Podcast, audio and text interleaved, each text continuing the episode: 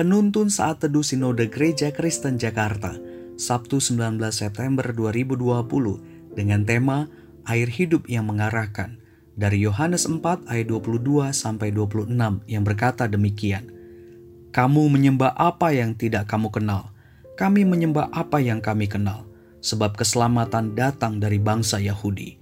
Tetapi saatnya akan datang dan sudah tiba sekarang, bahwa penyembah-penyembah benar akan menyembah Bapa dalam roh dan kebenaran, sebab Bapa menghendaki penyembah-penyembah demikian.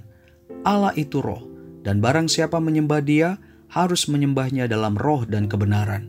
Jawab perempuan itu kepadanya, "Aku tahu bahwa Mesias akan datang, yang disebut juga Kristus. Apabila Ia datang, Ia akan memberitakan segala sesuatu kepada kami." Kata Yesus kepadanya, "Akulah Dia yang sedang berkata-kata dengan engkau." Saudara yang dikasihi Tuhan, para petobat di Aniwa diarahkan oleh Roh Kudus melalui pelayanan John Gibson Patton dan istrinya, bahwa pusat penyembahan mereka bukan lagi kepada roh-roh kegelapan, melainkan kepada Allah di dalam Kristus Yesus. Selain itu, kebenaran yang selama ini mereka anut seperti kanibalisme, mentalitas barbar, kekejaman terhadap sesama manusia tidak lagi dipertahankan, karena kini kebenaran hidup mereka hanya di dalam Kristus. Saudara, pada bagian nas ini Tuhan Yesus menyatakan setidaknya dua prinsip kebenaran kepada perempuan Samaria.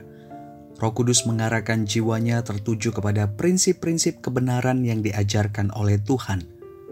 Prinsip pertama, menyembah Bapa dalam roh dan kebenaran, ayat 22 sampai 24.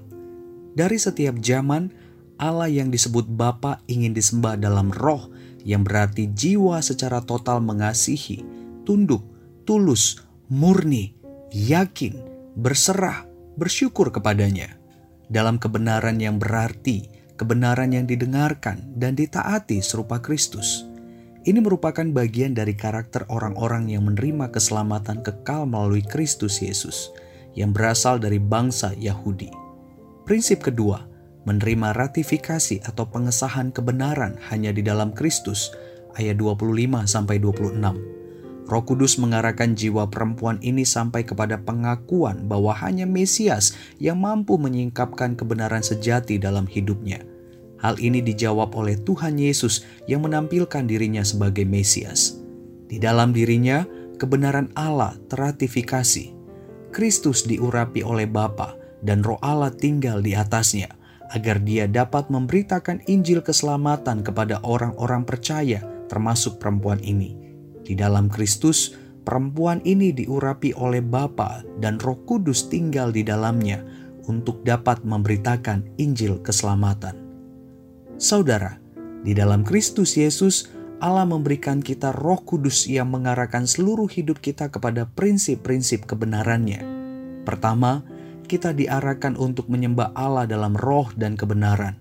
Dalam roh berarti jiwa kita sepenuhnya mengasihi, tunduk, tulus, murni, yakin, berserah, bersyukur kepada Allah serupa Kristus Yesus.